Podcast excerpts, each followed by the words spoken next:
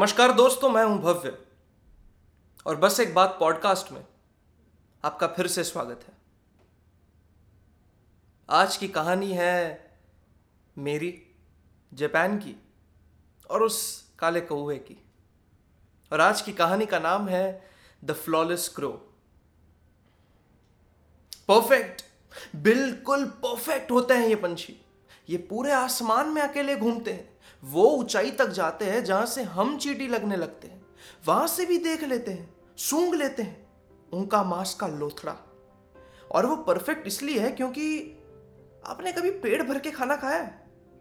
नहीं मतलब पंछी भी पेट भर के खाना खाते हैं, पर कितना भी खा ले, उनको कभी मोटे होते हुए देखा है? नहीं मतलब हम हो, कुत्ते, बिल्ली, यहाँ तक कि शेर भी जब पेट भर के खाना खाते हैं तो अंकल जैसा उनका पेट बाहर आ जाता है। लेकिन ये पंछी, इनका आकार हमेशा इतना सटीक कैसे रहता है? इनका पेट बाहर क्यों नहीं आता?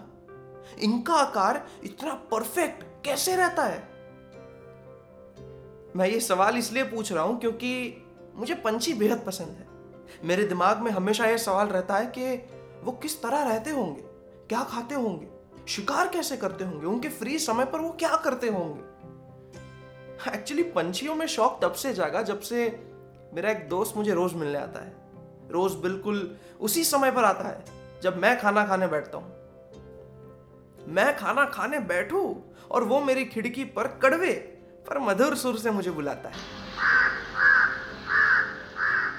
जी हाँ दोस्तों, मेरा दोस्त माने ये काला कौआ जिसे मैं द फ्लॉलेस क्रो भी कहता हूँ because he is just perfect बिल्कुल सटीक एकदम बरोबर आकार, अंधेरे जैसा काला और सितारों जैसा चमकीदार, ऐसा काला चमकीदार उसका रंग। सटीक पैर, मोती से भी ज़्यादा साफ़ उसकी आँखें और उससे भी साफ़ उसकी नज़रें। तेज नोकीदार चोंच और उसकी वो कड़वी आवाज़। यार, उसकी वो कड़वी आवाज़ जिसकी मैं रोज राह देखता हूँ। उसके आते ही मैं अपना खाना छोड़कर सेव के डब्बे से एक मुट्ठी सेव लेकर उसके सामने हाथ फैलाकर खड़ा हो जाता हूँ। और वो अपनी चोंच से वो सारी सेव खत्म कर जाता है। और पास में जो उसके लिए पानी का कटोरा रखा है, वहाँ से पानी पीकर वो उड़ जाता है। और ऐसा वो रोज करता है। मैं मानता हूँ कि वो दोपहर का खाना मेरे हाथों से ही खाता है। रोज मुझे कुछ नया मालूम पड़ता है। रोज मेरी और उसकी दोस्ती गहरी होती चली जाती है। लेकिन वो मेरा अकेला दोस्त नहीं है। मेरा एक और दोस्त है। नहीं यार, दोस्त नहीं। बच्चा है मेरा। जापान। मेरे गोल्डन रिट्रीवर का नाम है। आई कांट बिलीव इस नवंबर में वो दो साल का हो जाएगा। जब मैं उसे घर लाया, तब बहुत शैतानी करता था वो। अरे, उसने बहुत तोड़फोड़ की है। फिर मैंने उससे अच्छी सी ट्रेनिंग करवाई। And now now is a good boy actually after the training वो एकदम परफेक्ट हो गया मैं समझाता हूँ। मैं जब घर नहीं रहता, तब पूरे घर में घूमता है। पर सोता अपने बेड पर ही है। खाना या पानी पीने के बाद उसका मुँह टॉवेल से खुद ही साफ़ कर लेता है। सुसु पॉटी मैट पर ही करता है। स्टेरिलाइज करवा दिया है मैंने उसे, पर फिर भी दूसरे कुत्तों के साथ ज़्यादा घुलता मिलता नहीं। Because he is a perfectly trained dog और वो इतना परफेक्ट इसलिए है क्योंकि लाइक फादर लाइक सन मुझे भी सारी चीज़ें एकदम परफेक्ट चाहिए। मतलब बिल्कुल परफेक्ट चाहिए। मैं समझाता हूँ। फॉर एग्ज़ाम्पल आपको कोई चीज़ 19-20 चलती होगी। मतलब आपको ज़्यादा कुछ फ़र्क नहीं पड़ता होगा। पर मुझे पड़ता है यार, मुझे 19-20 में पूरे एक अंक का फ़र्क दिखता है। और 19-20 में क्या फ़र्क है, वो तो आप इस साल से ही जान गए होंगे। तो मुझे सारी चीज़ें एकदम परफेक्ट चाहिए। क्योंकि we are the most intelligent species and we should be perfect discipline and absolute in whatever we do अगर हम इस तरह जी लेते हैं तो we can be flawless just imagine we we can be perfect in control और मैं ये सारी चीज़ें फॉलो कर रहा हूँ। और मैं बस दो कदम पीछे हूँ सक्सेस से। Because perfection leads to success पर पर मेरा भी जीवन आप लोग के जैसा ही है। कभी कभी थोड़ा अजीब। पता है कभी कभी ऐसा दिन आता है जब कुछ भी करने की इच्छा नहीं होती। ना खाने की, ना सोने की, ना कुछ देखने की, ना कुछ सुनने की इच्छा होती है तो बस कुछ ना करने की। तो उस दिन मैं भी वही कर रहा था। चुपचाप सोफे पे जापान को सहलाते सहलाते बस बस बैठा था और कुछ नहीं कर रहा था। अचानक नज़र पड़ी घड़ी पर, देखा खाना खाने का समय हो गया। पर अभी तक ये कौवा क्यों नहीं आया? मुझे आज उससे थोड़ा ज़्यादा प्यार करना है, क्योंकि कल रात को ही मैंने कहीं पढ़ा। कि कौए पितरों के प्रतिनिधि होते हैं। माने मेरे स्वर्गवासी माता पिता के संदेशक मतलब मैसेंजर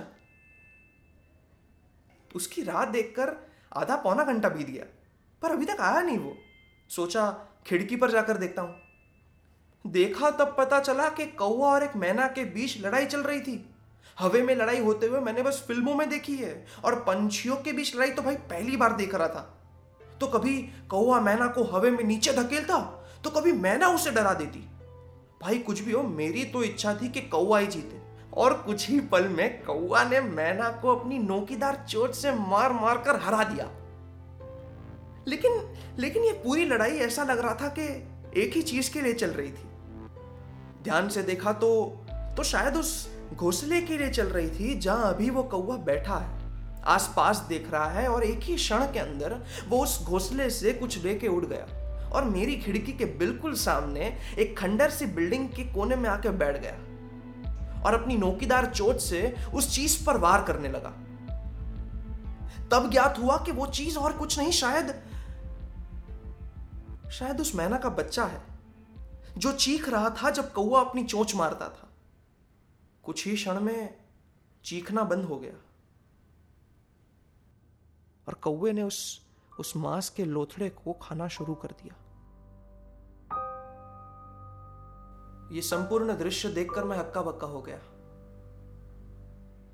सेव को डब्बे में वापस डाल दी। पानी का कटोरा लेकर मैं अंदर आ गया और सोफे पे जापान के पास बैठ गया। ये सब देखना बहुत अजीब था यार। बहुत अजीब था। और कुछ ही पल में वो कड़वी, पर मधुर नहीं यार। मधुर नहीं। वो कड़वी आवाज़ मेरी खिड़की से आने लगी। पहली बार पहली बार मुझे ये आवाज़ से दिक्कत हो रही थी। कुछ देर मैंने उसे नजरअंदाज किया। फिर जब उसने आवाज़ बढ़ाई जैसे मुझे पुकारता हो तो गुस्से से खड़ा हो गया, खिड़की के पास जाकर कह दिया मैंने उससे चले जा यहाँ से, दफ़ा हो जा, तुझे कुछ नहीं मिलेगा आज। हट! हट कहकर मैंने ऐसा हाथ घुमाया कि वो डर के उड़ गया। उस पूरे दिन मैं बस एक ही बात पर क्रोध कर रहा था। क्यों मारा उसने? क्यों मारा उसने? क्या मैं उसे खाना नहीं देता? मैं कैसे मान लू कि ये मेरा दोस्त है? मैं कैसे मान लू कि ये मेरे पितरों के प्रतिनिधि है? अरे, इसने पंछी के बच्चे का मांस खाया है। पंछी के बच्चे का मांस। मुझे उस कौवे का यह बर्ताव बिल्कुल पसंद नहीं आया। Is this is just not good he is not perfect he is not flawless पूरे दो साल, पूरे दो साल हो गए इस इस किस्से को। और आज भी मैं किस्सा याद करता हूँ। उस किस्से के कुछ दिन बाद जापान को मैंने आज़ाद छोड़ दिया। रोज़ नहीं, पर कभी कभी आता है अपने दूसरे दोस्तों के साथ मुझे मिलने। और इस बात के लिए उसे कोई ट्रेनिंग नहीं दी गई। लेकिन आज भी मैं वो किस्सा सोचकर बहुत हंसता हूँ। अपने आप पर, अपनी नादानी पर। मुझे उस वक्त दिक्कत थी उस कौए के बर्ताव से, मगर वो और कुछ नहीं, बस एक कौए की तरह ही बरत रहा था। उस दिन से रोज रोज से भरी हथेली लेकर ढूंढता हूँ इस खुले आकाश में। इस आज़ाद गगन में उस उस काले कौए को। धन्यवाद। अब जाते जाते बस एक बात कहूँगा। ओजिल दलाल नामक एक लिरिसिस्ट ने उसके गाने में बहुत खूब कहा है। जैसा है जो, तुम वैसा ही उसे रहने दो। कहता है जो, तुम वैसा ही उसे कहने दो।